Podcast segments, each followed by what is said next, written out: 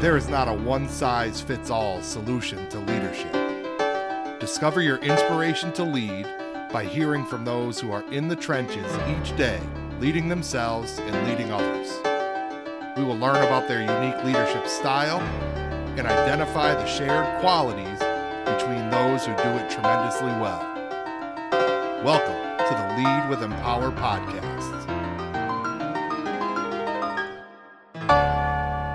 Hello, ladies and gentlemen. Welcome to, this is going to be the last episode of the Lead with Empower podcast for season one.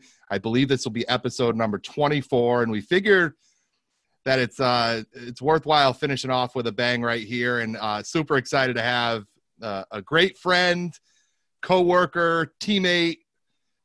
The list could probably go on and on here today, but our, our final guest of season one, and this is going to be a unique episode, is Joe DeRing.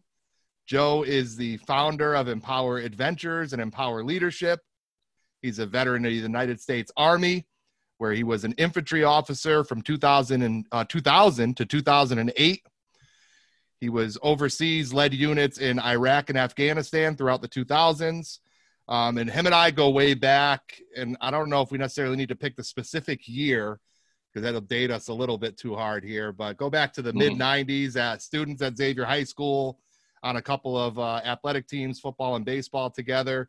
Um, and we're going to have kind of a dual interview here where Joe, we're, we're going to have a conversation to learn more about Joe, and then Joe's going to fire some heaters back at me as an element of payback here, I guess, to finish off our first season. So, Joe, excited to have you on. Thanks for carving out some time to do this. How the heck are you?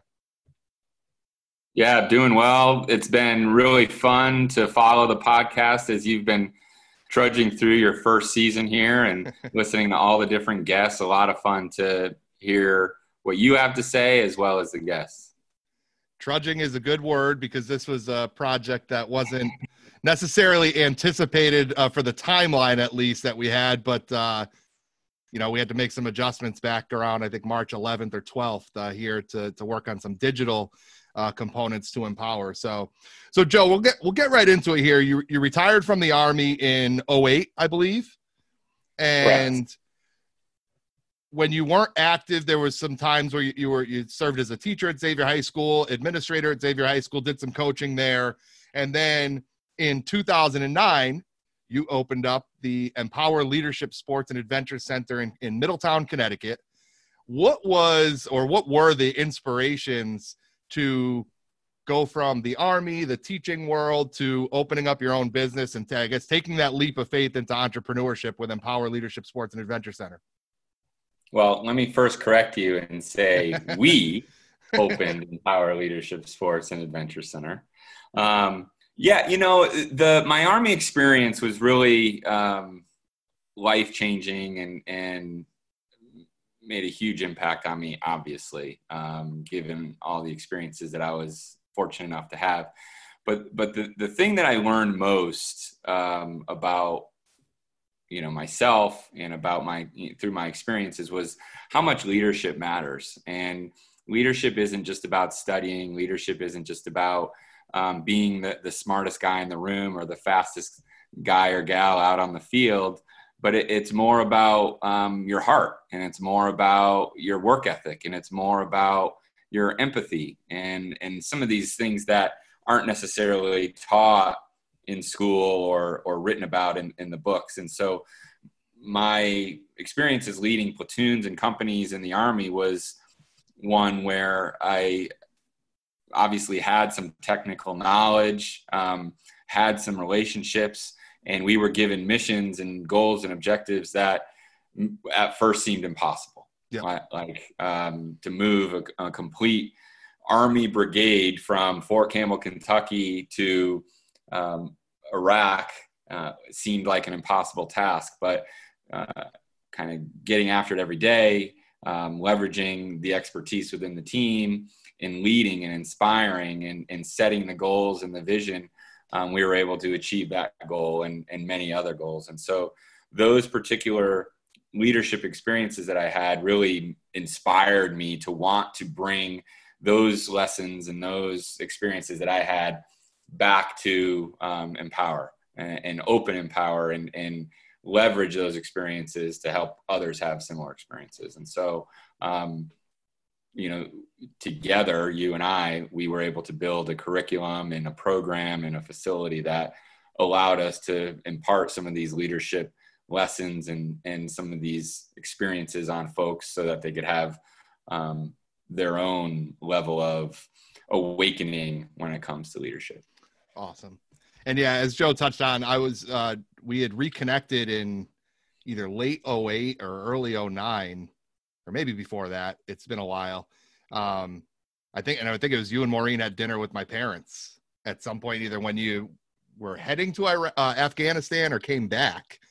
Um, and my, my mother, I'm going to credit her. She's the brains behind the operation, says you should call Joe DeRing. Um, cause while Joe was in the army and, and, and doing that side of things over there, I was teaching physical education and, and doing some adventure education up in Springfield, Massachusetts, and doing some of this stuff more in the school-based uh, setting. Um, so we had a couple conversations, and I'll never forget, it was a, a breakfast meeting at Denny's in Middletown was where we kind of sol- solidified the deal. And, and I was, again, fortunate enough to, to join Joe on that, on that dream and that, that adventure of entrepreneurship back in, I think, February of oh nine. Um, and you touched on the, the idea of leadership being about the actions and not necessarily physical traits or academic attributes. And that's something I love most about what we get to do at Empower every day.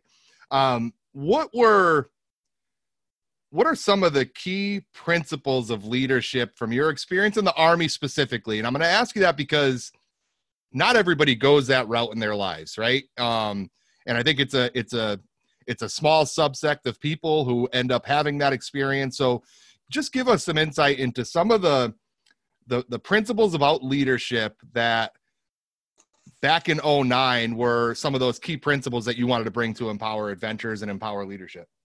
Yeah. It, you know, it's, it's really funny because since then, since I left the Army, I have been kind of uh, writing and, and reading and, and, really exploring some of these principles that I was taught more and more. And I understand them more now than I did back then. And I, we were kind of just thrown into the fire and taught these things and told to, you know, exemplify the Army model of leadership. And we just did the best we could, but we didn't really have a, a complete understanding. And I, we, I was young, I was right out of college. Um, And so what it boils down to is is a few things. Number one is is my personal personal ethos, which is um, we as a team, as an Empower team, and um, whatever segment that is, uh, we we must stand behind what we say and do. We make commitments, not excuses. And when we can't live up to those commitments, we own up and make it right. And so that is the number one principle for us as a team, is to um, make those commitments. And the minute that we feel ourselves making an excuse or uh, coming up with a reason as to why it didn't happen the way we hoped, um, we need to nip that in the bud. And so I think we do that really well. Um, but that was something first and foremost that the Army taught me. Um, number two is actions speak louder than words. Um, so don't say you're going to do something, just do it. Yeah. Um, don't, don't, you know, in, in the, the spectrum of, of Army leadership, don't say that you're going to, um, you know, uh, provide supporting fire for an assaulting element. As a team leader, lead your team o- over to the terrain that you need to occupy to, su- to provide that supporting fire. Lead the way, show the others what it takes to do that. And so that same principle applies to us. Don't, Tell me what it takes to lead a great zipline adventure. Show me. Yeah. Don't tell me what it takes to lead a great team building outing. Show me. And so I think actions speak louder than words is, is the, the second um, big principle that the Army taught me. Um, number three. Um, so we use Stephen Covey's trust bank or emotional bank account model a lot. Yeah. Not only do we teach that model with our team building groups and, and clients, but we also use it uh, within our own teams. And I think um, the thing that most importantly we need to take out of that is when we set an expectation, that's a commitment. It's a promise. either to, to be online at such and such time, to be in at work in the right uniform, at the right place, at the right time. It's, it's a commitment, and things happen. We, we understand that um, life gets in the way of, of us making and, and meeting those commitments sometimes. The, the biggest trust deposit we can make as individuals, as team members, is to update that expectation before it lapses. So if I tell you that I'm going to be on the call at ten and I know I'm going to be late, if I don't ups, uh, update that expectation prior to ten, then I've just broken a promise or commitment. As long as I can update that expectation prior to, then at least I've given you notice so that you can make changes. And um, in my mind, that's a, that's a trust deposit. So updating the expectation prior to it lapsing is a, is a very important principle that I expect everyone on our team to adhere to. And it's something I learned in the Army. Um, these last two that I have on my list, number one, Uh, Tony Robbins uh, talks about six essential human needs that we all have. And these human needs are essentially our, our roadmaps, our, our path to um, living our life. And, and really, it's the top two needs, if you were to rank them for, for yourself. It's really the top two needs that play a significant part in your life and, and kind of dominate your direction. Um, and so, you know, the, the, the six fundamental human needs are: number one is certainty. Um, and these are in no particular order because they're different orders for different people. Yeah. Um, so number one is certainty. Number two is uncertainty. Number three is significance. Number four is love and connection. Number five is growth. And number six is contribution. And so all of us have, in some quantity, these six human needs. For me, the my order, um, which seems to change weekly, but I, I'd say my my top two human needs are: number one, my my top human need, I would say, is is contribution. I need to feel like I am contributing, and I think the Army taught me that. I think the Army embedded this notion of um, doing more for the greater good, and, you know, doing something above my, for myself. And so this idea of contribution really is where Empower came from, where we wanted to contribute to our communities, um, this sense of, you know, and bring leadership into the forefront. So for our youth programs, math, reading, you know, science are all important. You know, you have STEM, but where does leadership lie? And so mm-hmm. Empower's vision and mission is to bring leadership into that kind of that circle of those core uh, curriculum subjects. You know, for, for team building clients and our leadership adult groups, you know, bringing the, the aspect of, of communication and, and the words we talk about and, and, and say, and, and the, the trust that we build and the rapport that we build amongst our, our coworkers matters. It's the mortar between the bricks that makes your, your team who they are. And so that was our vision as Empower when we opened, is to bring these elements of leadership into the forefront for these adult clients and these corporate groups. And then for our recreational groups, you know, to contribute this sense of, of a family unit going out and having an adventure and doing it in a wholesome, uplifting, positive way where everybody could participate, where the zip lines and the adventures were high enough and fast enough for the kids to really get their adrenaline going, but yet it was guided and facilitated, and there were redundant safeties throughout, so there was enough safety there for the parents to feel good about it and do it along with them. And so together, this family unit could have this adventure Um, where everybody was going to get something out of it, and they were going to feel uplifted. They were going to feel empowered. Yep. And so that, that number one essential human need for me is contribution.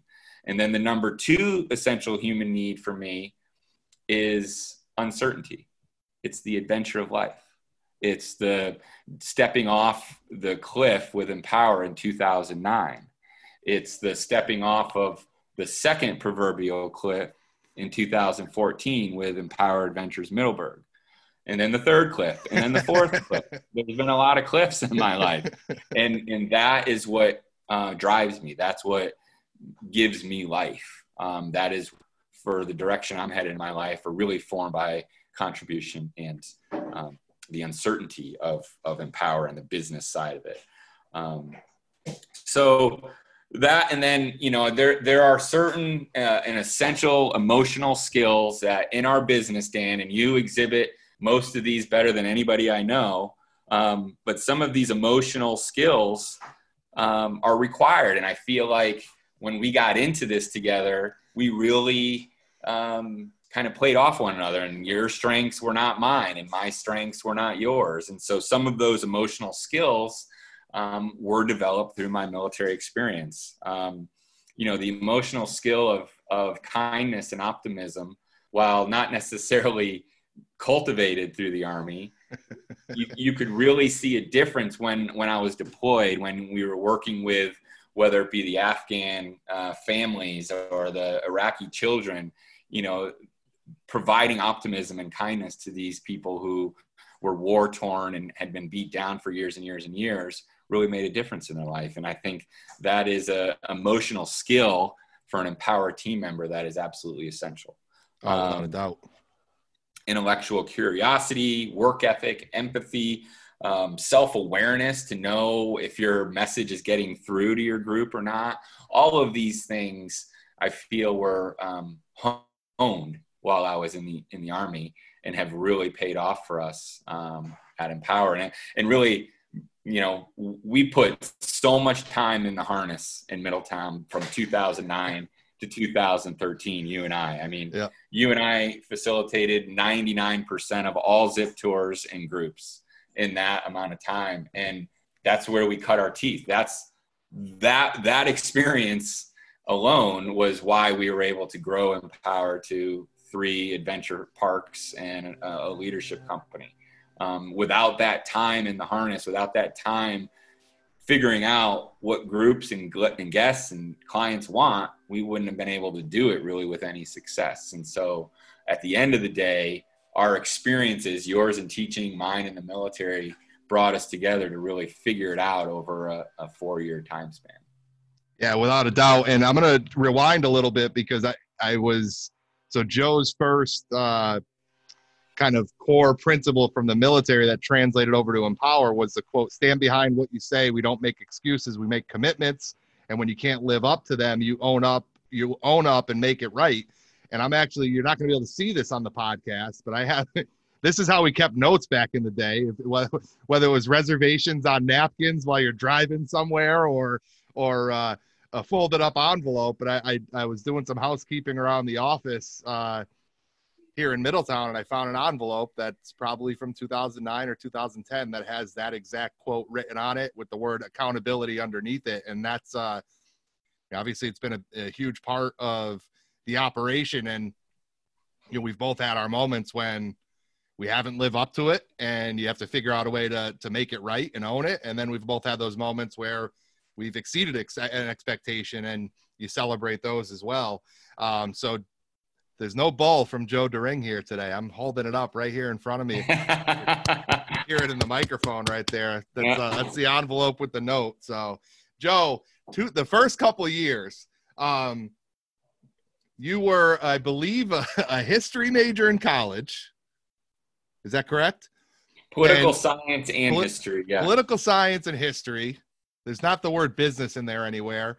And uh, I was a physical education. It's some, it's something fancy now, but I was a physical education major in college, and our experiences prior to two thousand nine really had nothing to do with business, entrepreneurship whatsoever. However, in oh nine and in, in April twenty-fourth or whatever the date was, we, we opened up, and we had a little bit of a soft opening beforehand. We really had, we were building the plane as we flew it, and we knew how to keep people safe because we went through a great training. We spent a ton of time in harnesses prior to working with actual real guests. Um, and we, as Joe touched on, we both knew, all right, we need to make sure it's a great customer experience, right? Outside of those couple of things, we didn't know much about the, the, the operational side of the business, to a point where our first tour schedule was like nine, eleven, one, three, and five. And we didn't really realize that a two-hour zipline canopy tour is generally takes about two and a half hours when you factor in check-in and getting into gear and getting out of gear. And I remember our first couple months of a, a whiteboard up at the pavilion area with, hello, eleven a.m. guests. We are currently on our nine a.m. tour. If you'll just hang out here for a couple more minutes, we'll be, we'll be back up to the pavilion to get started. And it was the hustle up this big hill. One of us would get people out of gear and get it reset. The other person would say the goodbyes to the next, the, the previous group. And then it was, you know, the old wash, rinse, repeat. And it was cutting, cutting the teeth is a vast understatement in my mind. Like it was a, it was a hustle. It was a grind. It was a tremendous learning experience.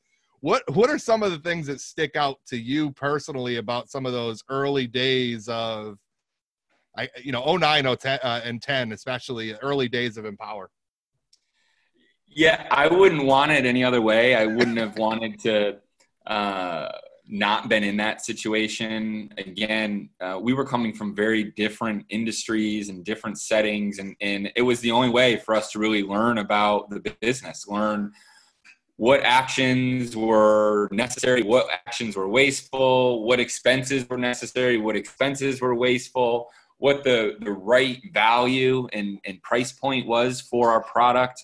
Um, and just getting out and doing it. And that's what I would say to anybody who asks me about the, the opening of Empower was, what was the, the biggest reason why you were able to sustain and, and get it open and stay open? Is because we just did it. We didn't make yeah. any excuses. Uh, we just did it, and we did whatever was necessary. So on any given day, we could do one or two or three zipline tours, and then in the afternoon go bury scavenger hunt posts and come up with uh, coordinates and, and azimuths and distances for a compass course for a Boy Scout group coming in, or if there was a college group coming in from Boston College, we would do a capture the flag course. Um, you know, we just made made it happen. And if there was something that a customer wanted and we didn't have it, well, we would figure it out before they got there and we would sell it. And yep. um, I think that was really the biggest thing for us, is just not limiting ourselves, but rather just doing it. Yep. Agree. Agree wholeheartedly. Probably one of the most miserable days was the wheelbarrow with the eight cement bags and huge fence posts and shovels and gallons of water to bury. I think we buried probably like twenty-eight or twenty-one holes in the woods with poles and uh, for the scavenger hunt. And that was, uh, that was an example of just getting out there and doing it for sure. Um, you, you touched on before our conversation, I, I picked out your hat and it says, go with the flow. And, um, your daughter Faith said it so eloquently that, Dad, you don't do that. You are the flow. And I, and, and Faith, you're, you're right. You're, you're dead on accurate there. Um, which is, again, I think is a testament to that idea of, I think there was a little bit of going with the flow, right? If the customer wanted this type of experience, we figured it out. But then from there we became the flow, and it was, let's get it done. Let's make sure it's a great experience. And let's make sure that those people, when they leave, feel like that, looking back at it now, capture the flag was a great experience for those participants, or, you know, the scavenger hunt experience uh, was a positive experience for the people that wanted to do it. So um, Faith, you are right.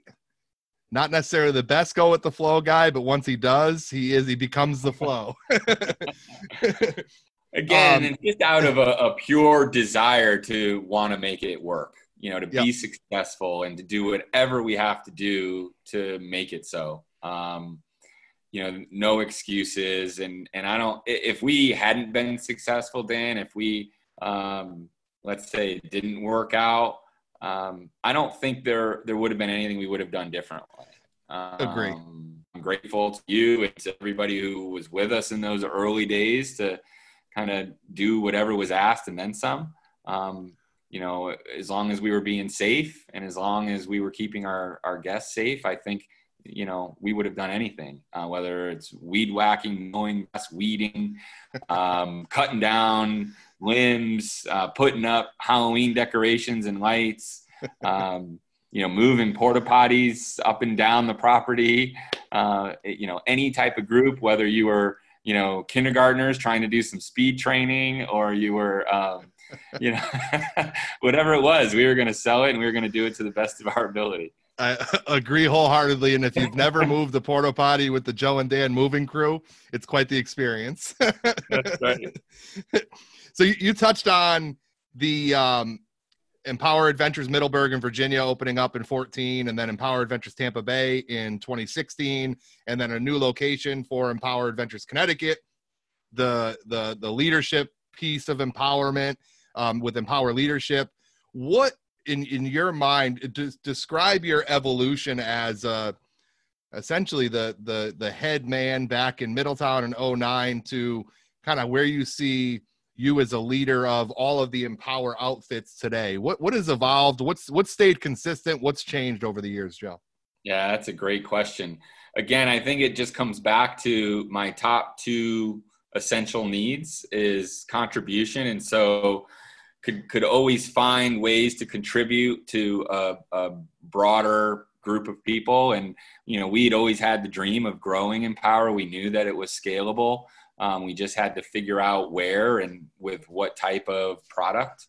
And I think we we proved that in Middletown. Um, we pretty much replicated the, the course in Middletown in Virginia, albeit on a very different property for very different um, community. Um, and then in two thousand sixteen, uh, we we took the course up a notch, right? We had a, a very uh, different type of property with water on the coastline of Tampa Bay. And so the design there got bigger and, and just because of the, the potential there was so much bigger. Yeah. Um, and so from a creative standpoint, I think we just learned and grew and were able to kind of uh, pick some things up as we went along and, and learned about, you know, the current course that we were operating and how to make the next one better. From a organizational or, or uh, leadership perspective, you know, it, it really evolved from being about Joe and Dan and the Joe and Dan show to being more about Empower and the Empower show and just having Joe and Dan be the drivers and vision setters and, and the ones who kind of set the pace, if you will. Um, but, you know, we were, we would have been content, I think, being Joe and Dan for a long time in, in Middletown. And, but I think we, we both saw the bigger picture of, all right, if we're going to make this the best it can be, and if we're going to be the best that we as individuals can be, then we need more product. We need more ability to cater to more people and, and to really um, kind of expand our, our reach. And so opportunities popped up one after the other. And I think taking the, the, you know, bull by the horns and making it happen and finding a way to get a deal done and finding a way to bring in a team and um, hire them according to, you know, those emotional skills that we look mm-hmm. for and bringing them into our culture, I think has really been a benefit. And then last year with taking over the Nomads Adventure Park and, and operating it now for a year, I think that was even a different challenge versus a brand new build and opening. Um, but we figured it out together. And I don't think um, we could have done anything different. I mean, we sure have learned and we've made mistakes along the way, but I think that uh, all in all, we've, we've really, you know, for, for two thousand nine being, you know, eleven, twelve years ago now, um, if we were to kind of say and envision what we have now, if we were to know that then, we would have been like, man, are you serious? That's gonna be crazy. So, uh, you know, one year at a time, one week at a time. And I think, um, you know, the, the Empower model is unique. Mm-hmm. Always wanted to be different. We, we, we always, yeah, on South Main Street, Middletown, we were always afraid. Well, what if somebody opens a, a zip line course right across the street? How are we going to be different? How are we going to differentiate ourselves from, you know, that particular course? And I think the empowerment is what does it. Agree. And if we've w- learned uh, one thing over the years that, that, you know, in Middletown, we had our reach and we would have groups travel from Boston area or from, you know, you know, Long Island, New York area, whether it be, you know, college, university, schools, families, et cetera. Um, but as Empower kind of slowly grew, you realize that as you touched on right at the beginning, that there's a need for leadership. There's a need to for experiences that promote people coming together. There's a need for experiences that require two people who maybe have very different strengths and very different weaknesses to come together and figure out how to work together so that the group can be successful. And um, that's been a, a, a great part of the adventure is the, the, the separator is that there's a true need. Yes, fun and excitement and that type of stuff. Great. And, and you can, anybody can find a number of places to go get that thrill, that adrenaline rush.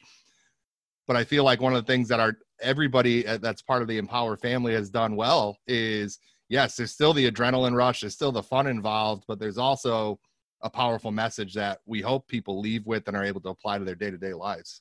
Yeah, that's that's that contribution for me, for sure. That's what gets me out of bed in the morning and allows me to feel good about doing what we do, is we're contributing in a lot of different market segments here and continue to um, push that and want to do more. Yep. So I, again, our, our relationship goes back to high school. I used to go watch your wife, Maureen, play basketball because my cousin Sarah was on the team back in high school. Um, Faith and J J were born when we, you were up in Middletown. Your mom would come and bring donuts and coffee to groups or plant flowers and make the place look beautiful. Your brother would hop on the grill. The DeRing family has been a huge part of Uh, the early years of Empower, but and sustaining over the uh, the past eleven, twelve years. What do you think Empower means to them?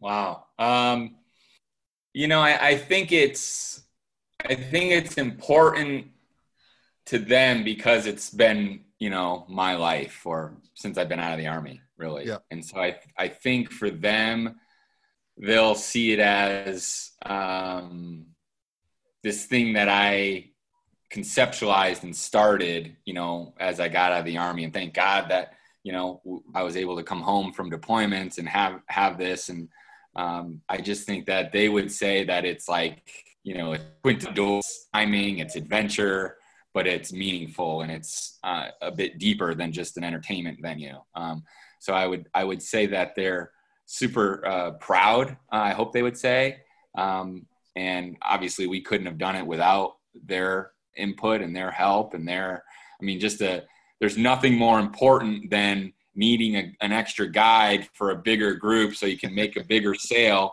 And, you know, Tommy, my brother, comes, you know, comes to the rescue so that we can make that bigger sale, which at the, in that moment is the biggest thing that can happen to us. Yeah. Because we can get fifty people out on the course, you know, with an extra body. And thank God that he came through for us in that moment. And that allowed us to say, oh, well, we can actually do groups of fifty. And really, we could do groups of one hundred fifty. We'll just rotate them every couple yeah. hours.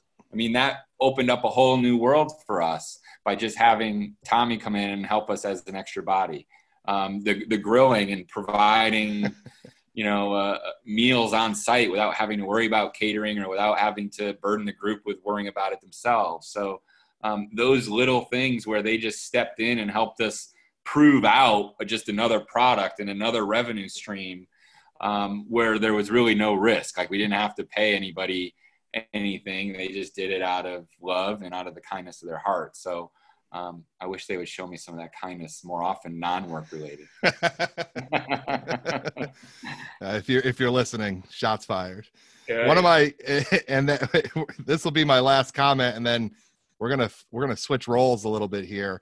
One of my favorite, and I think Tommy was probably the first person to do this, when we started offering hamburgers and hot dogs, barbecues. Joe brought his Weber grill from home, and uh, the the the cover was, one of the bolts in the back was detached, and one of the the best. And it was fun. It was after building a relationship with the person from the group that was doing the grilling, but they'd say, "Oh, can we bring?" Can we bring food and use your grill? Oh, of course, absolutely. Five bucks for propane, re, you know, replenishment. And, and every time someone would go to open that never used the grill before, they would go to open it, and the whole top would come off. And whether it was Tommy, you, or I standing there, would look at him with this fake look of shock, like, oh, "What'd you do?" And they'd be like, "Oh, I'm so sorry, I'm so sorry." And then, then you know, you'd laugh it off and, and tell them, "No, it was like that." That was. one of the favorite moments from the early years for sure. So. Yeah, that actually the top broke off of it as I was trying to. It was for our opening weekend, April twenty-fourth, two thousand nine. The one man loaded up into my the back of my pickup, and it swung open and and broke right off the back. And so from the very beginning, the top of that grill, it was broken off since our grand opening day. That's right. And that's a, a great lesson for anybody out there that works in kind of the service industry. Don't try to move a grill by yourself onto or off of a truck. And even more importantly, don't try to move a porta potty onto or off of a truck without right. some help. So you can, you might think you can do it solo, but it's going to be a better operation with more people involved. So Joe, sure. well, great work. Let's, yeah. Let's, let's flip the script here a little bit, because obviously uh, who doesn't love talking about themselves, right? But um, let's, let's talk about you a little bit. Let's, yeah, let's hear it. Let's dive in, because That that fateful breakfast meeting at Denny's was uh, we had no idea what we're, we were getting into. So, you know, you had an established career. You were, um, you know, grad school, the whole deal. What was going through your mind as I was pitching the vision and what what I was envisioning and asking you to join me in? What was going through your mind? Yeah. So there was a handful of things. I had spent part of that school year realizing that it was a fit, but it wasn't the right fit. And, and at the start of my second year teaching at this particular school I was teaching at, I built out like a two week curriculum that was, I called it team building, right? You know, team building is, I taught in the the wellness, which is the combination of health and physical education. And I was at a school in Springfield where it was a relatively brand new school. And we had ninth graders coming in from all of these different middle schools in the city of Springfield to this new school. And I think we had like a, like a hundred students per class was about the, the, the max. And I remember I put together this, this two week or two and a half week unit to say to the district coordinator, like, hey, we have all these children coming from different areas of Springfield, different middle schools. They don't know each other, and they're coming to this new community, this new school. And this is what I propose as kind of our first unit of the school year for the ninth grade wellness classes. And it was essentially shot down. They were like, uh, you could do a couple days, but then you have to get in the swimming pool and get back on the district phys ed rotation. And I'm like, that's not right. That's not necessarily the need for this group at the time. The need is to try to build some sense of community and build some sort of relationships. So that put a bad taste in my mouth. I had been doing the adventure ed stuff. I was fortunate enough at Springfield College to be, I guess, exposed to leadership development and team building through like ropes course type experiences and and facilitation. And I, you know, I was able to hitch, hitch up with a, a professor, Ted, uh, Doctor Ted France, and do some kind of side work with him as an undergraduate and graduate student.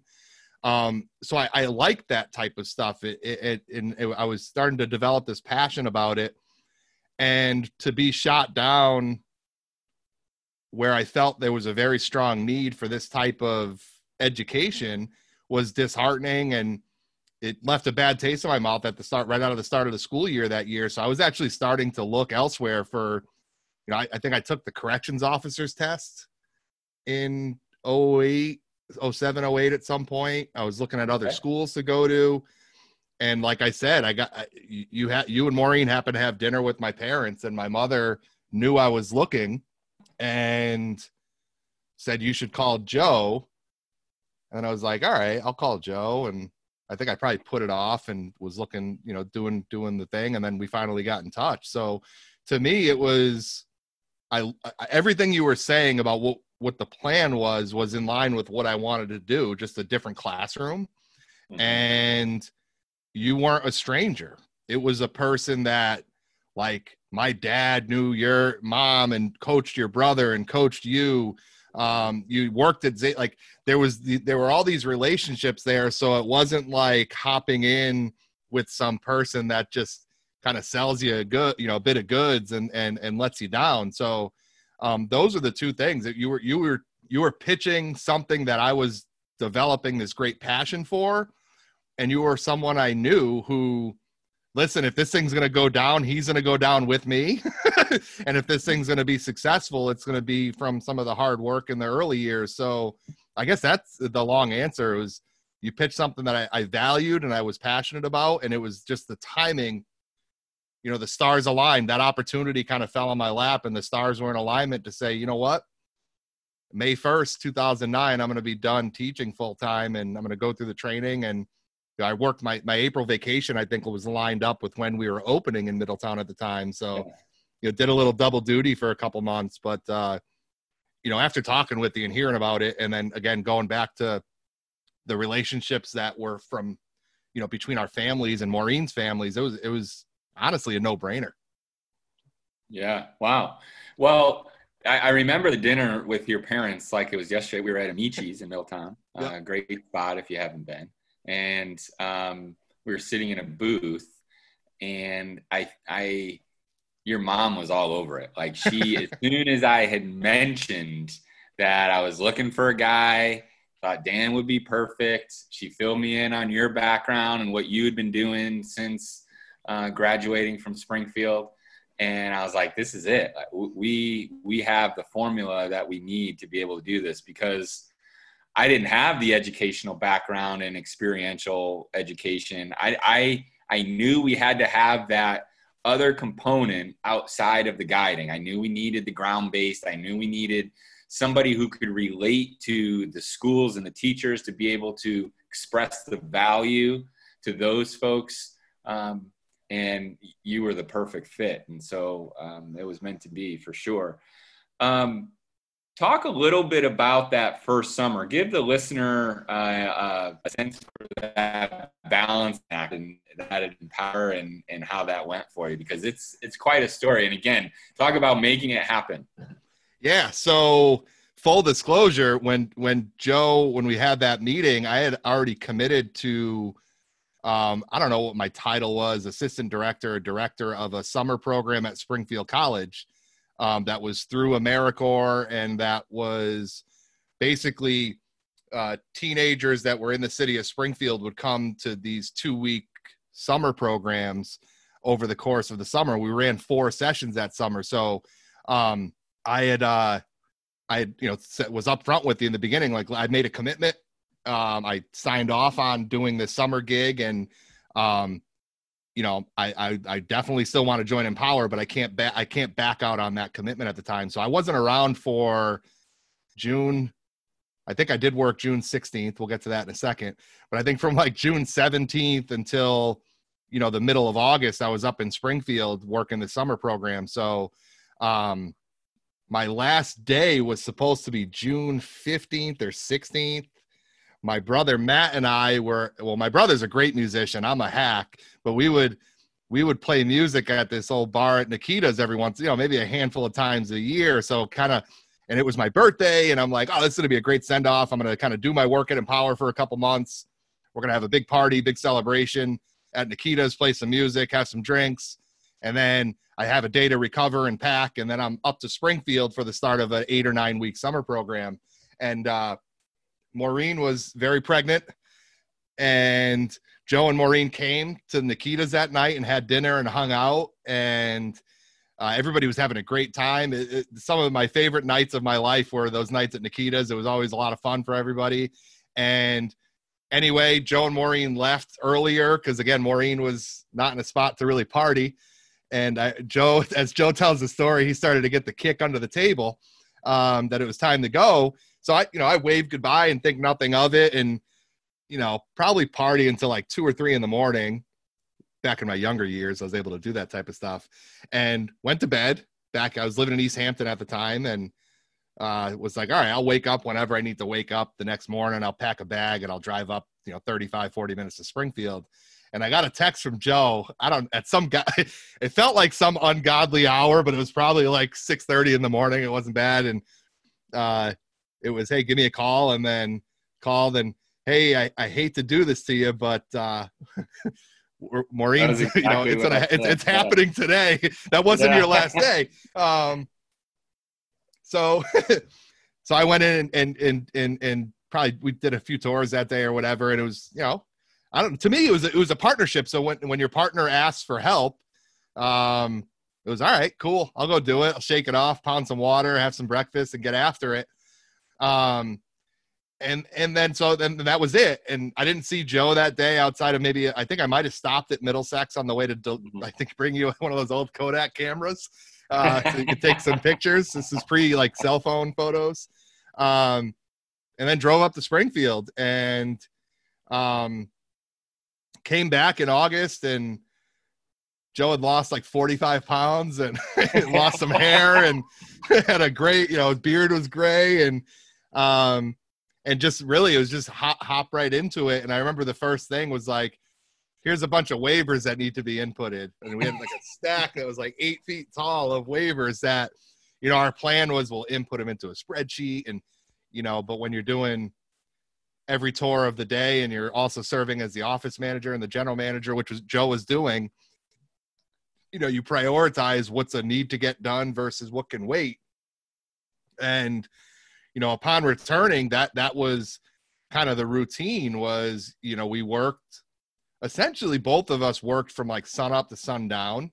And then you went home and did kind of your founder, general manager responsibilities. And I went home and inputted waivers. Uh, and then, you know, we get to the fall months, and this was probably the one time in, in our eleven years where I think we were both sick of seeing each other, was probably at the end of October or early November of twenty oh nine.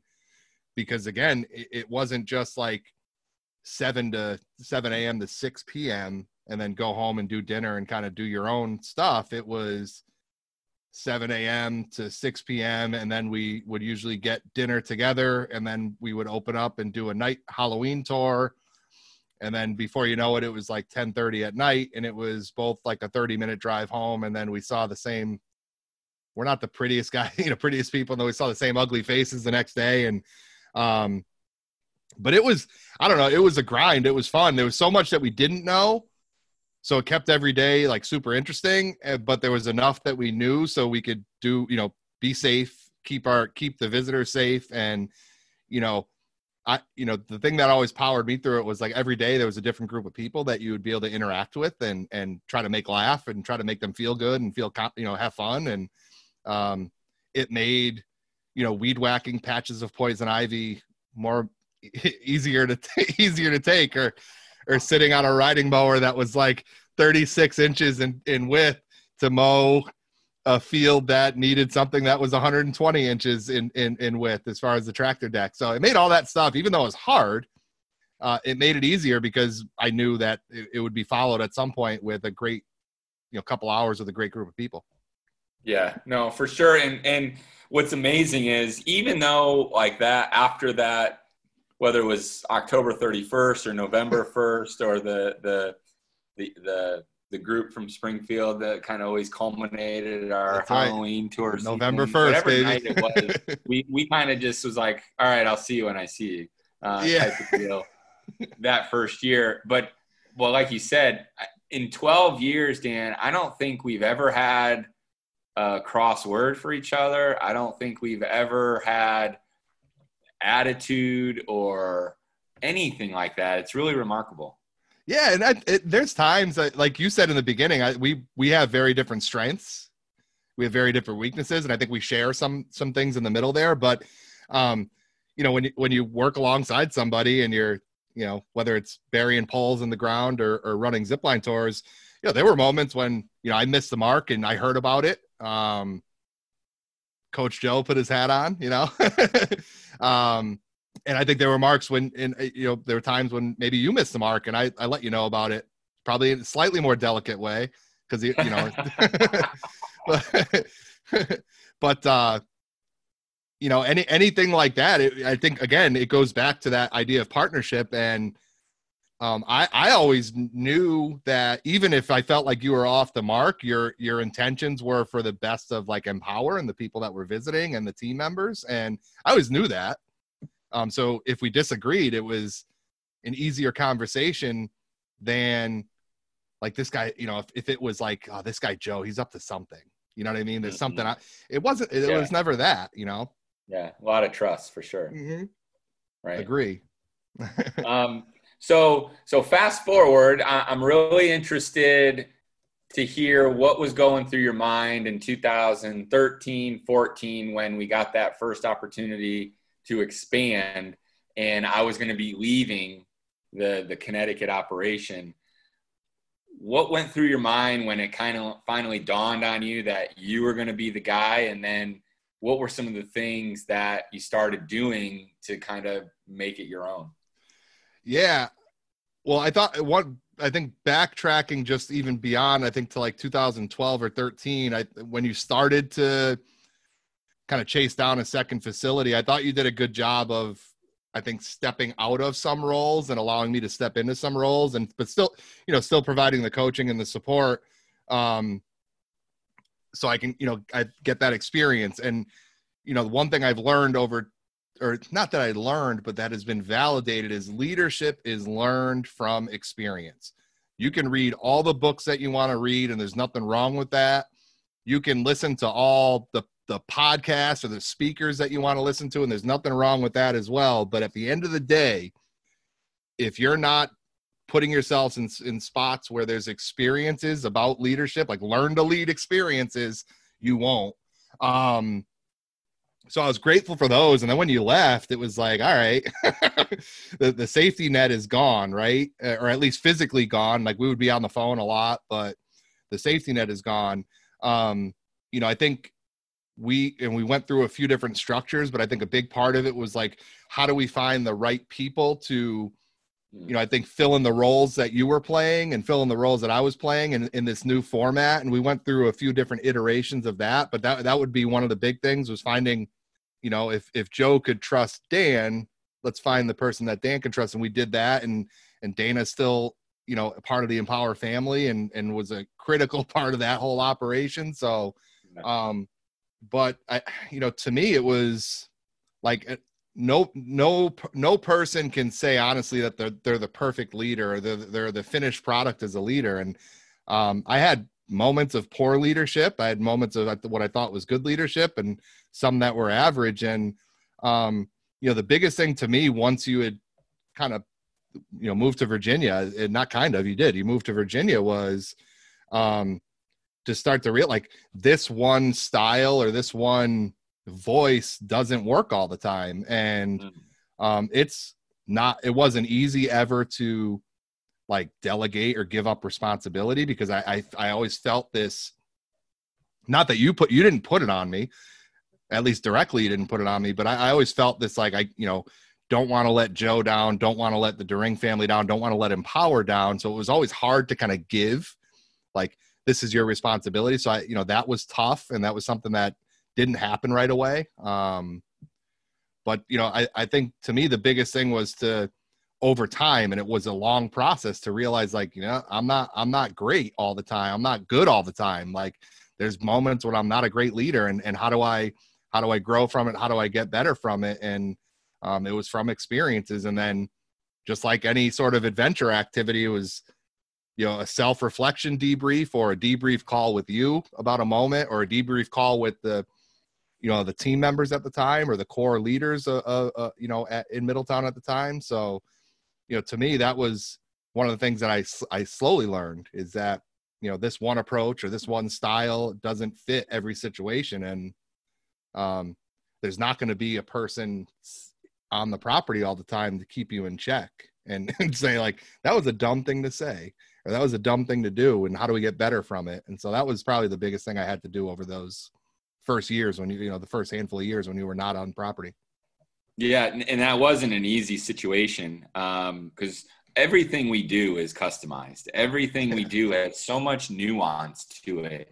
And when you do it for so long with a partner in crime, you, you get used to that partner filling in the gaps that you had. And, and it was the same for me when I went to Virginia and then um, on to, to Florida that, you know, Dan filled in so many gaps that I have, not only in my leadership, but, but in my abilities to execute different types of programs that I didn't have. And, and it was really a learning process. But part of what makes you so good at what you do is that you're overly critical of your, your own performance. And you're, I would say, I would go as far to say is you're, um, you know, you're, you're, you're uh, kind of like a, a technician when it comes to your communication, your, your ability to connect with people, your ability to lead in a group setting.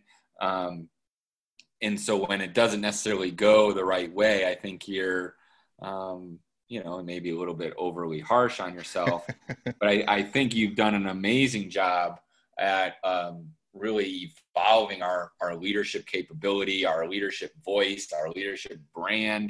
Um, we've done so much more. I mean, it, it originally started as just like this side thing, the side yeah. activity that we were going to use to accompany the, the high ropes adventure, um, just to kind of be able to get more throughput. Um, but it's quickly um, there in Middletown early on, it quickly developed into kind of a, a major product of its own, and now has its own company and has its own brand and has its own look and feel, which I think is going to be really great for us. Um, yeah. And what, what was, I think, again, it was, it was that element of going with the flow. Like there was in two thousand nine, if a group came and said, we wanted to do, we want to do the zip line course, right? We definitely want to do that, but we also want to do some team building activities and make like a day of it. At the time, it was not easy, but it was, all right, well, here's our activities. And we, you know, we, we had enough equipment to be able to do this one kind of standalone event. And then we did a good job. And in two thousand ten, it was the same group with pretty much the same group of people, right? So it was the same organization. And so we, What what do you mean repeat customers? And oh, I can't I can't do this activity again. Ah, and, and and it was that, and again, kind of that go with the flow mentality. Like, all right, they still want to do something on the ground, they still want to do something in the air. How do we make it fresh? How do we make it new? How do we make it relevant? And that's that's been really fun. And and over the past eleven years, the amount of people that we get to know from just that. You know, yeah. This group always does something with us on June twentieth. And every year it's a new challenge because it's the same group of people, but we set a bar and we need to meet or exceed that bar with the experience.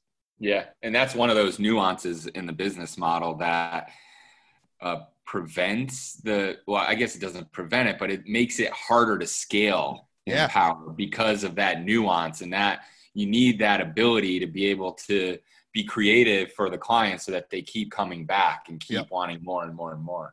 Um, and not everybody can do that. And it's, it's difficult to find the experience, the appropriate level of experience, no less, um, to kind of program that, which is, you know, what you do so well. Um, so as we continue through the, the Empower timeline, obviously o- over the course of time, you kind of figured out the leadership in Middletown. Um, Joe moved on from Virginia and opened the facility in Oldsmar, Florida in two thousand sixteen. Dan continued to lead the team in Middletown. Um, talk to us about two thousand eighteen and two thousand nineteen, and kind of just where where you were at personally with the role of Empower and, and where things had gone in the marketplace, because we had some challenges, right? And yeah. I don't think there's any escaping it or running away from it, but but we have since made those challenges into a benefit for us and, and have leveraged those challenges to, to make us stronger and better than we've ever been. And so talk to us a little bit about eighteen and nineteen, and then how we've leveraged that into today. Yeah. So great question. When, when we opened in oh nine, and we didn't touch on this earlier, we had every intent to like dive in as team building and leadership specialists, right?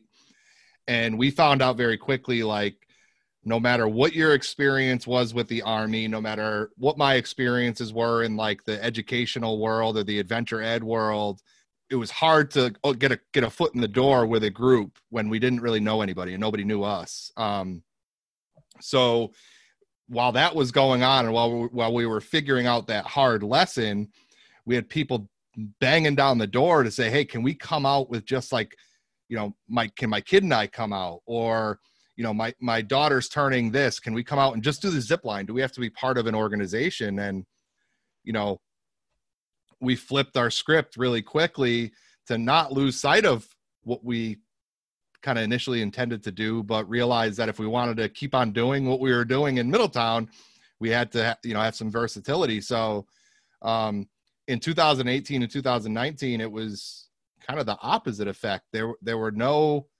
other zipline canopy tours in Connecticut in oh nine. As a matter of fact, I think there were only like sixty in the country, like commercial business. Right. Um, in two thousand, I think eighteen was the last, the, the last study I know of. I think it was up to over three hundred fifty commercial zipline operations and, and adventure park operations. So we started to see a decline in the number of the recreational leisure visitors um, in Connecticut and the surrounding area. I think part of it was because there were more options. Um, part of it was, yeah, you know, some people might have had the mentality, yeah, I did the course a bunch of times, I'm going to try a new adventure, which understandable. Um, so that was from the, like the external, the, the thing that was kind of out of our control was a big factor. Um, the, the internal thing for me, and I, I, I this is probably coming across as pretty clear, I was always so passionate about the the the more facilitated programming, right? Still wanted it to be fun, still wanted it to be engaging, but you know, to me, I I, I took more out of helping a group of teenagers connect than maybe I did uh, a bachelor party on the ziplining tour. um, so I think both the external factors and kind of the internal, like there's like this, this group of students really needs to learn how to push themselves through challenge and adversity and how to be nice to each other and work together. Like that started taking over me and inter- uh, taking, taking things over with me internally. And I think my, my, I followed that. I followed my passion probably at a, and not probably definitely at a detriment of the, the recreational op- operation, which led to the growth of the, the the more the group programming, the corporate events, the youth leadership events, the sports leadership events. Um, so in, in, in late two thousand eighteen, when we, when we were approached to, you know, consider this partnership with Nomads Outdoor Adventure, um, you know, you and I had just some, some very blunt conversations that, you know, Dan, you can't be expected to do both because they're both, they're both going to suffer. And, um, you know, we were, I think from a business standpoint, we were very clear in that we're going to open up this new place and it's going to be focused predominantly on recreational leisure, fun for families, fun for birthday parties, fun for, you know, group outings. And then we're going to split and break up the leadership development and the, the team building piece and keep that as, as its own separate entity that focuses exclusively on team building events, leadership development workshops, et cetera. And then just leveraging the, the Empower Adventures Connecticut and the Empower Leadership partnership to say, you know, Hey, Hey, Paul, we have a group that's going to be coming out on this date. They're going to do a portion of the program on the ground. They're going to break for lunch and then they're going to do some fun on the aerial adventure park. And it, I think for the first time, it really has allowed us to kind of compartmentalize those two things and really be explicit in our messaging. Uh, because in, in, in Middletown, I think we were confusing to people. You know, some people thought it was just the zipline place, which still sometimes make my, makes my skin crawl because I, I feel like it was, even for our recreational visitors, I thought it was always so much more than just the zipline place. Um, and then some people thought we were just the team building place. And I think that created a lot of confusion. So those struggles in eighteen and nineteen, I think allowed us to really look hard, long and hard at how we were doing, what we were doing, how we were messaging, what we could do. Um, and it allowed us at the start of this year to really, or at the end of last year, start of this year to really say, Empower Leadership is going to work with the, the physical locations to do, to deliver the team building and the leadership development services. The property in Middle in Middleburg, Virginia, and Tampa, Florida, and South Windsor, Connecticut will really focus their messaging on the fun recreational for family and friends. And we don't know how well it's working yet because, uh, you know, obviously our, our operations have been disrupted a little bit with the, with the whole COVID nineteen situation, but I feel good about it. Mm. Yeah. And, and I think going back to two thousand eighteen, you know, and, and seeing some of the signals from the market that we saw, I don't, I don't, I, I, if I were you, Dan, I would have done the exact same thing. You went to the, to the direction and, and in the direction that the market was taking us, and the demand for group and event team building and corporate group team building was there. Yep. And you made most of every opportunity.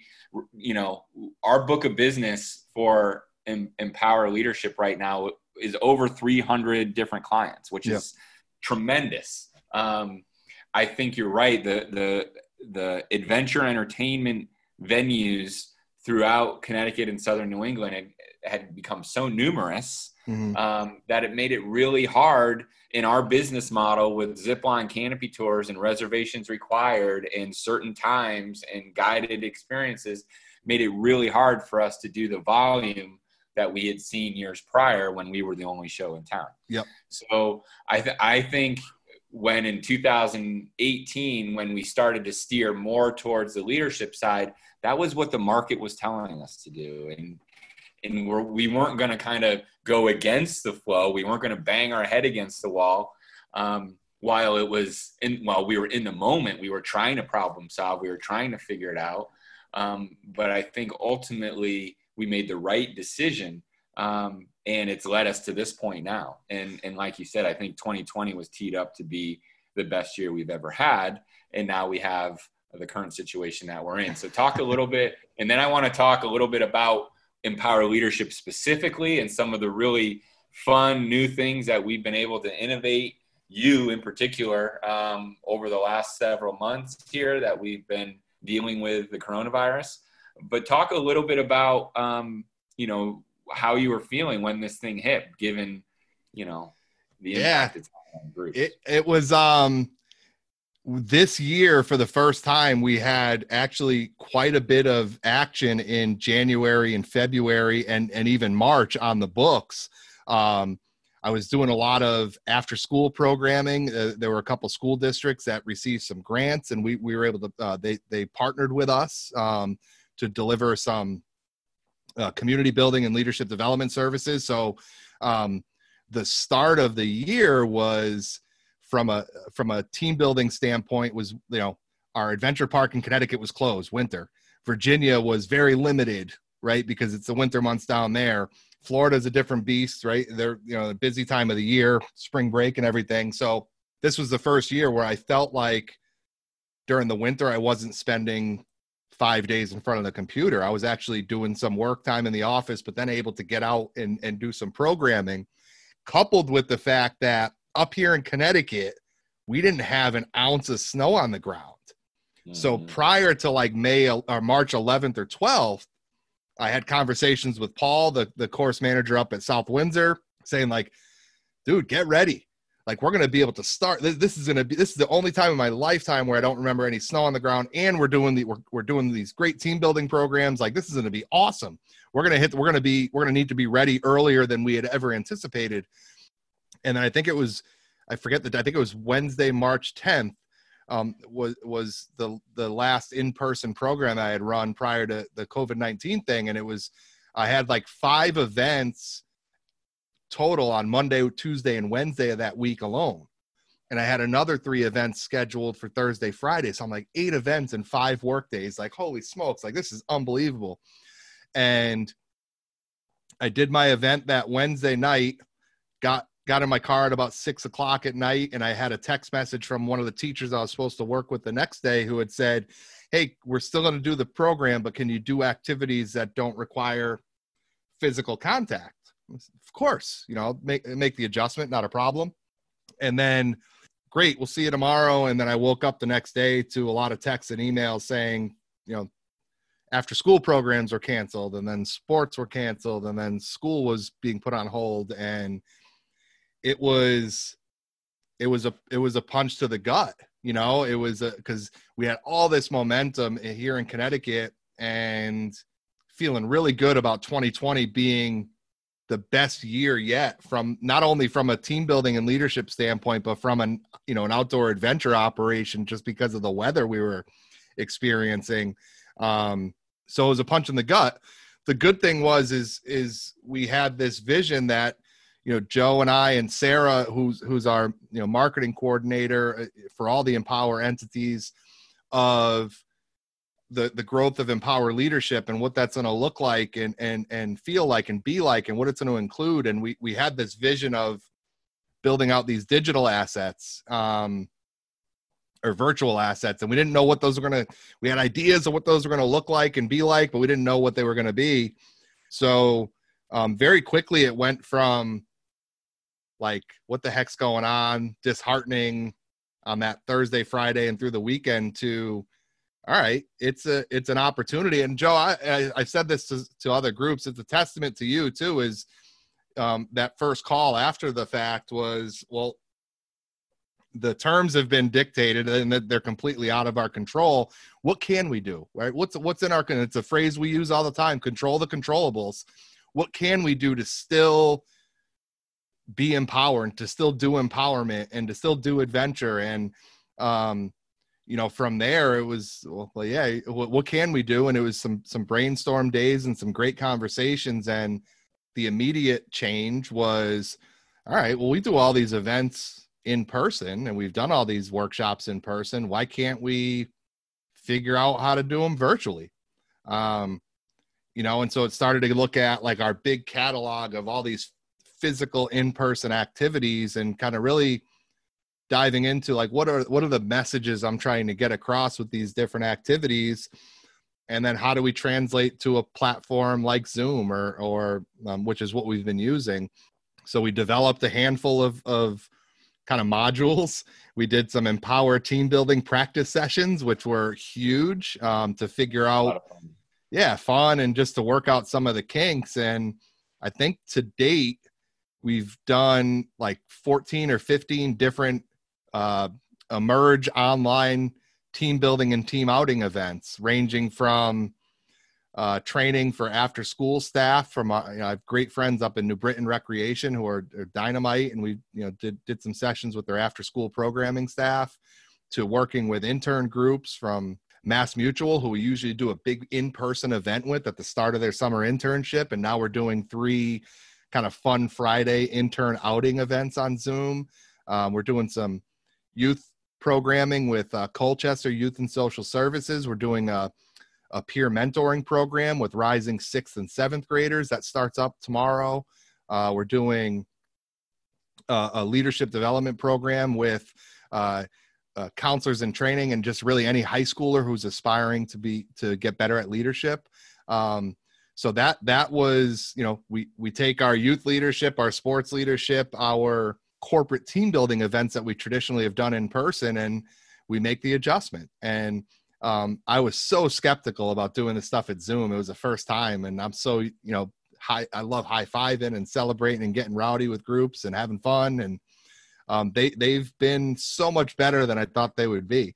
Um, you know, developed a couple leadership modules for athletes. Um, uh, comfortable being uncomfortable is one. And Um, Joe, I, I coined this phrase from you, but communication is the language of leadership. So uh, online uh, workshops that are designed specifically for captains or athletes and teams uh, to get them to realize that, hey, if you stay comfortable as a, as a basketball player, you're not going to hit your potential, right? You have to be comfortable getting uncomfortable. If you can't communicate with your teammates or communicate with your coaches, you're not going to be effective as a team. So really looking at what are the messages that are important to empower and to that, that I feel and you feel are important to people out there. And how do we put together an experience that's just a little, it's not in person, it's virtual, to highlight the importance of getting out of your comfort zone, of communicating effectively, of, of collaborating and problem solving and, and, and having fun when, you know, for a while there in the middle of the quarantine, man,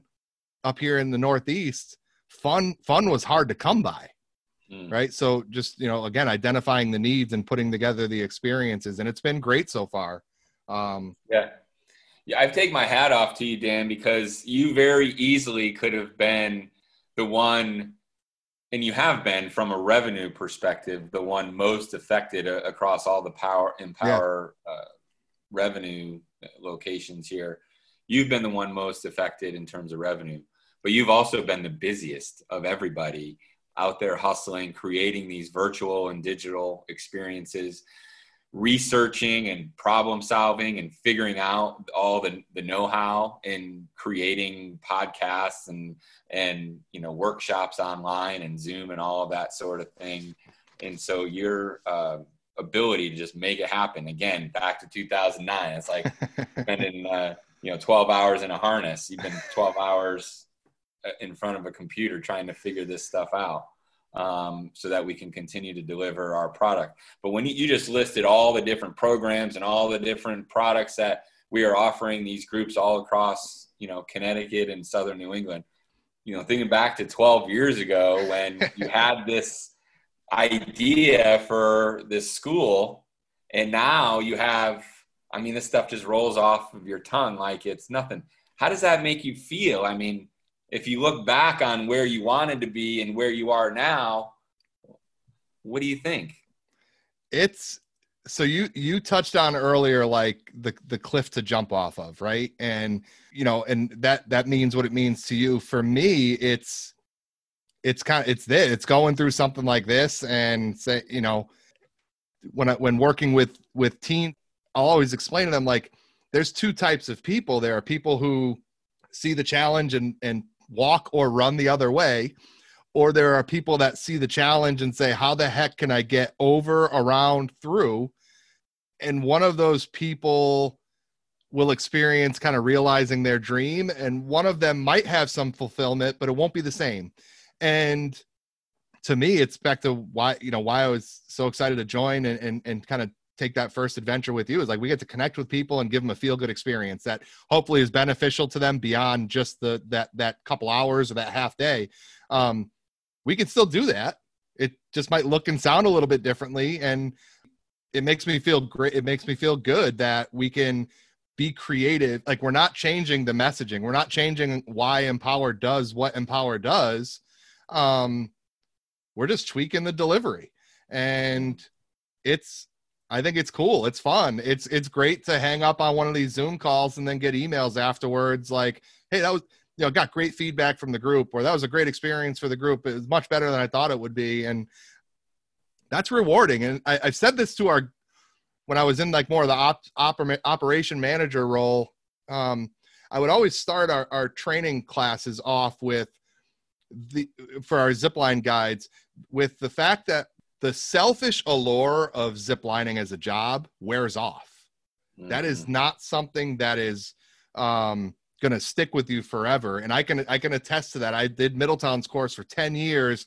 I've done it in the dark. I've done it freaking with my, with a blindfold on. I've done it in hail, sleet, snow, and getting off of it with, you know, lightning. Appro- like I've done it in every circumstance you could possibly imagine. Um, the physical act of ziplining for me in Middletown was not fun.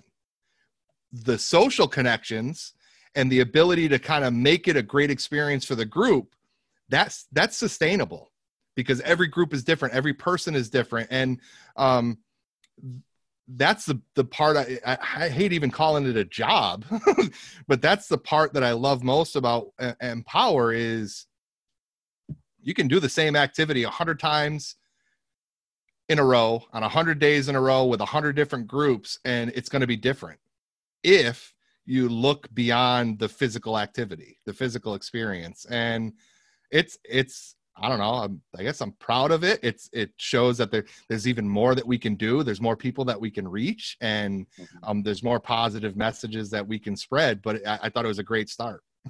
Yeah. It's spoken like a true professional, a professional facilitator, ladies and gentlemen. That's Dan Jaska. So speaking of um, connecting with people, w- one of the products we have, um, you have figured out and really championed, was the Lead with Empower podcast. So as you mentioned at the top, this is our, tw- this is your twenty-fourth podcast. So there, there have been twenty-three guests, twenty-three episodes, twenty-three conversations that you've had. Um, tell us a little bit about how you conceptualized the podcast, what's your goal for the podcast, why you wanted to start it with the Lead with Empower in this way. Yeah. So it, it, again, I think it stems from my work with, uh, I would say the, the, the group that I've worked the most with over the years would be middle school. So like fifth through rising ninth graders. That's been the group that, you know, just from a sheer volume standpoint, it, that's they need the most help for sure. Yeah, yeah. um, but over the years, I would always, I like, there would, you know, be a young girl in a particular program that would say, like, she would say the the the, the solution to a certain activity, but say it under her breath without this confidence and without this, the, yeah, the confidence to say, like, stop their group, be like, hey, this is how we have to do it. Um, so really the, and, and there'd be a young boy that would do the same thing. And, and, and I would, I would hear it, kind of that teacher, you have ears everywhere. You'd hear it and be like, hey, everybody, stop for a second. So-and-so has a great idea that they need to share with the group because you're struggling right now. And I think they're going to get you in the, you know, in the right direction. Um, and the student would resist because they're quiet or they're not an athlete or they're not, they don't think they're smart. And they would have all these things and all these reasons and excuses to not lead in that moment. So the idea with the Lead with Empower podcast was like, anybody can lead if they want to, right? If, if they have a passion to do it, anybody can learn to lead. And you're not, it's just like anything else. Like, when you start off, you're probably not going to be very good at it, right? But if you practice it enough, if you put yourself in a spot where there's enough experiences, you can become the best leader that you could possibly be. And that was the idea, was let's, you know, we have a bunch of people that we've worked with over the years. And I, I went to the well, I, you know, my, my brother was our first guest because I said, if I'm going to, if I'm going to screw this thing up, I might as well screw it up with someone that's not going to hold it against me. Uh, and, uh, it was just, let's connect with people who are out there doing it, right? I don't want to connect with somebody who's written books about leadership and who's never led anybody. Um, you know, so that was the first thing. Who are the people that are, you know, the, I think the, the tagline is in the trenches, right? Who are the people that are out there actually practicing leadership? Um, and to hear from them and have them explain the experiences that they leverage to become the leader that they are in that moment. Some of their moments where they were super successful and why, some of their moments when they fell short and why, some of their strengths, some of their weaknesses, and really with the end purpose of, it doesn't matter if you're a young girl or a young boy. It doesn't matter if you're the best athlete. It doesn't matter if you're the best musician or the best, you know, the student or the engineer. You have the potential to lead if you can, if you have the passion for it. And if you're willing to, to put the hard work in, if you're willing to put yourselves in a spot where there's a potential where you might fail. Um, and so the, the idea was to, to hear from these different people, to highlight that everybody does it a little bit differently. Everybody's voice is a little bit different. Everybody's leadership personality is a little bit different, but there are common themes. Right. And, and, and everybody that I, that I, I spoke to, um, to me personally, I thought they were, they're tremendous leaders. I think they're tremendous leaders. So let's hear from those people who do it and do it well to find out how they do it, maybe a little bit different from how somebody else does it, but also to find out that hard work, being a, being a good person, um, being authentically you, like you cannot fake the funk if you're, if you expect to lead other people because they sniff through B S. Right. Um, you know, be, being able to build relationships, um, being able to, to, um, to chase down opportunities without fear and excuses getting in the way, being passionate, being consistent. These are all these things that people who don't even know each other said and share, share those traits. So that, that to me was the biggest uh, reason, was to inspire people who might not think of themselves as leaders to realize that they can, and they are. And, you know, there's not a, there's not a blueprint or a playbook to it, but to give them as much information about how they can go about becoming the best leader that they could possibly become. And it's been great. It's been a mix of teachers, coaches, students, uh, at the high school level, up to the professional level, athletes, coaches, college level. So it's, it's just been a great mix of people. And it's been in a, at a time when, you know, especially during the, the, the kind of the stay at home thing up here in Connecticut, when there wasn't connection, it was just great to, even if it was on Zoom, just to see somebody else and have a, a great conversation with somebody else and share laughs and, and share, like, you know, battle stories and, and, and all those types of things. And so again, I think just like everything else that I've had the pleasure of doing at Empower, there's, there's that, like you touched on in the beginning, Joe, the contribution I think there's, with this podcast, there's a contribution element. Um, mm-hmm. And then there's a, a, a personal fulfillment element um, that, that came out of it as well. It's just to have great conversations with great people who are doing a tremendous job leading themselves and leading others. Yeah, it's amazing. I was going to ask you, give us a flavor, but it's really interesting, you know, the, the personalities, and I've listened to most of them. I, I, I can't say I've listened to all of them, but I've listened to most. Um, and, and what I hear is a, is a true passion for leadership within, you know, all, all of the guests that you've had on. And, you know, ultimately that's what Empower is trying to do, right? We're trying to bring leadership to the forefront. We're trying to bring leadership to the same level, the same um, piece of, of knowledge that you need to know, just like math, just like reading, just like science. You need to know leadership. Um, it's just not as concrete, yep. right? It's, it's, it's a lot more nebulous. And, and, and again, you need experience, which is um, so important to formulating your own leadership style. Um, Give us some highlights, give us some lowlights, get, talk to us a little bit about some of the personalities, maybe some that really stuck out to you. Uh, give us a, a little flavor for what you ran into with these twenty-three podcasts. Yeah, no, absolutely. Um, I guess I'll start with like my brother, Greg, was again, gracious enough to be, to record early on. And, you know, one of the comments from him was, you don't lead to serve yourself, you lead to serve others. And that's been a, Uh, a common theme, whether it's someone just throwing out the old servant leadership kind of, I guess it's cliched now, um, but that's been a common theme. Uh, uh, and he talked a lot about the importance of body language, um, which which stuck out to me. And as as did, so this is a high school football coach. I also uh, coach Kevin Gilbride, who's a two-time Super Bowl winning offensive coordinator. You know, at, from a fandom standpoint, he's part of the two of the bigger moments of my fandom of the New York Giants. Talked a lot about how his body language had, had a tough impact on certain situations. So you got a high school coach and a, and a pro coach who's doing it at the highest level share the same sentiment. Like if you let these outside things affect how you lead, it's going to have an impact on the people that you lead. You know, wow. Doctor Lisa Hill, who teaches with my wife, Kelly, down at Hamden Hall, she touched on the idea of uh, as a teacher, she teaches history. Um, she's a, in the department chair there. Like, her role as a leader is to inspire her students to truly open up, analyze information, think, and then make a decision. So, and which ties to something that uh, Annie Drury, who's the dean of students at Mercy High School, said, if you react, you'll probably regret. So the idea of assessing a situation, thinking about it, and making a good, confident decision as a leader was, was there. Um, which one of my favorite quotes from Coach Petruzzi, measure twice, cut once, right? And it's all about that preparation. And he dropped a new quote. He's, I told, I joked with him, like he's the man of many sayings and quotes. And um, he's so great at getting those in at the right time. So they're not just cliches. They have meaning to his athletes. But he talked about, if you don't have the time to do it right the first time, when are you going to have time to do it the second time? And that to me just ties into that idea of preparation and, and being confident with the, the foot that you're putting forward. Uh, Kevin Loney, who's a, a high school classmate of ours, teammate of ours, who's coaching up at Bowdoin College. And he's kind of doing the college coaching circuit right now.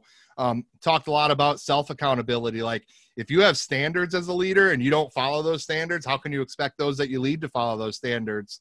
Um, he also talked a lot about vision, how, you know, when he feels like he's going well, he has kind of this five-year vision and the action items that will help him make progress towards that, and constantly reevaluating, uh, reevaluating that. Uh, Justin Serpone, Amherst College, and his wife, Angela, um, who's the, uh, at the University of Massachusetts. I, that was my first uh, two person, two versus one podcast interview. Um, and it was their first too. So we had a lot of fun with that, but you know, Justin talked a lot about as a leader, making sure his athletes on the Amherst men's soccer program are, are empowered to be stakeholders, not just renters for four years. And I thought that was powerful. And he told a story about one of his better teams and how another coach in their division said, you know what your job is this year as the coach and the leader? And he said, no, what is it? He's like, just make sure they get to the damn game on time and get out of the way. You know, so um, that's great. You know, Tim, Tim Boyle, who's, uh, you know, with the Packers right now, Um, he experienced so much struggle at the college level um, from being recruited by a school and then a, and then a coaching change and having to switch schools last minute and having an up and down time. And the kid's living his freaking dream right now, uh, sh- you know, sharing a locker room with one of the greatest quarterbacks in the N F L. And he talked about you can either embrace those adverse situations and do your best to overcome them, or you can let them be the, be the roadblock to your dream. Um, He also talked a lot about consistency, which like leadership isn't something you turn on and off.